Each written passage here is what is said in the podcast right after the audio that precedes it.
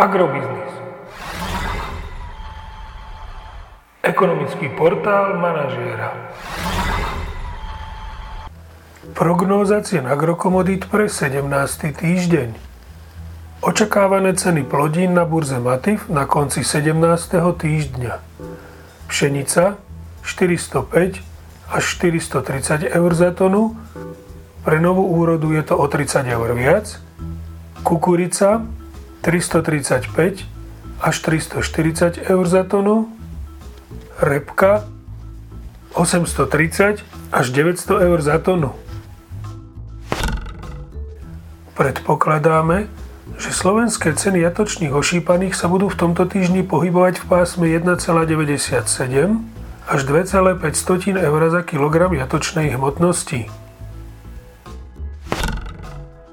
Agromagazín znižuje odhad nákupných cien surového kravského mlieka na apríl a ponecháva minulotýždňový odhad cien na maj a jún.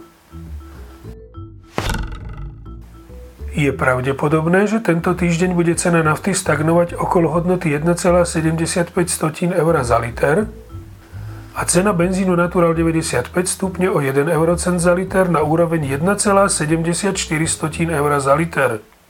Podrobnejšie informácie nájdete v aktuálnej prognóze na portáli Agrobiznis.